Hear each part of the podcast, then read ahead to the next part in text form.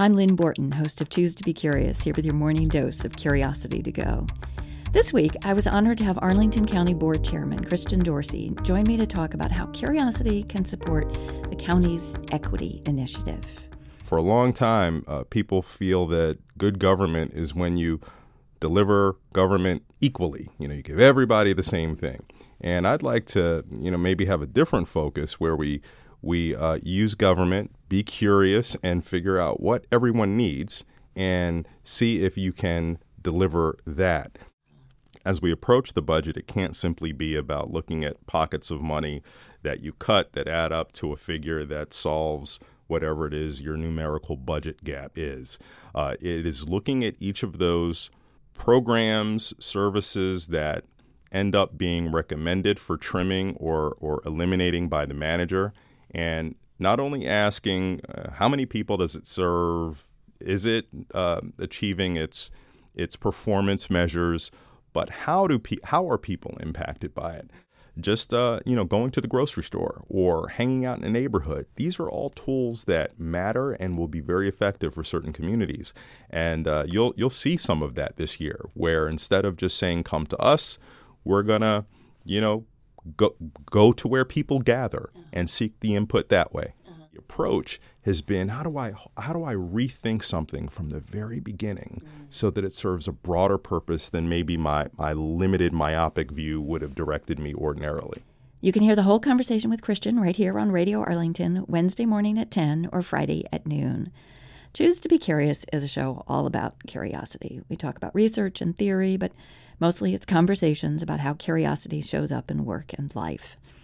Arlington County's concern with equity offers an opportunity for a convergence of curiosity about work and life, and it got me thinking about all the different funnels and channels that could and should be feeding information into that effort. What might be missed? Are there data that might seem tangential but prove illuminating? That brought to mind a conversation I had with Naren Ramakrishnan, head of Virginia Tech's Discovery Analytics Center, D A C, who joined me to talk about curiosity, big data, and the flu. Nowadays, we just refer to it as, as, as uh, data science or machine mm-hmm. learning. Mm-hmm.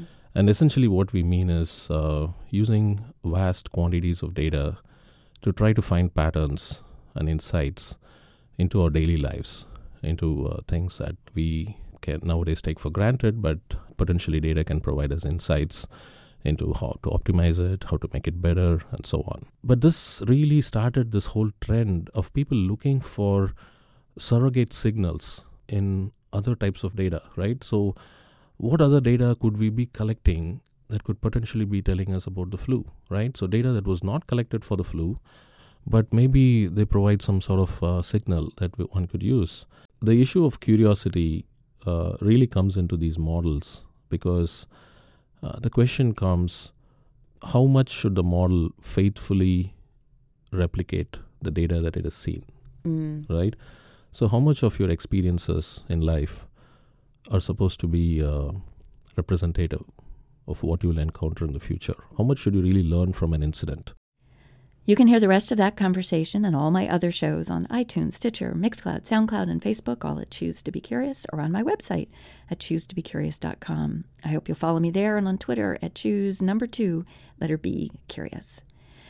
There are many theories about curiosity, and one of the big discussions is whether it's a state or a trait, or maybe manifests as both. Curiosity as a reaction to some stimulus is known as state curiosity. It's the state we're in. The idea that curiosity might reside within us is known as trait curiosity. This is how we're inclined. It's the showing up for lifelong learning simply for the sake of learning. What I find intriguing about Christian Dorsey's initiative is that it calls upon a county government and its citizens to embody both, to cultivate the trait, if you will, and to learn to sit in a state of curiosity, to ask questions like who benefits and who is burdened by our decision, to wonder from whom have we not yet heard, and to ask what one of my guests called the greatest question ever, anything else? So as you go into your day, Where might you decipher some surrogate signal, question an assumption, intuit the unspoken, and ask who benefits and who is burdened by our decision? Go ahead. Choose to be curious.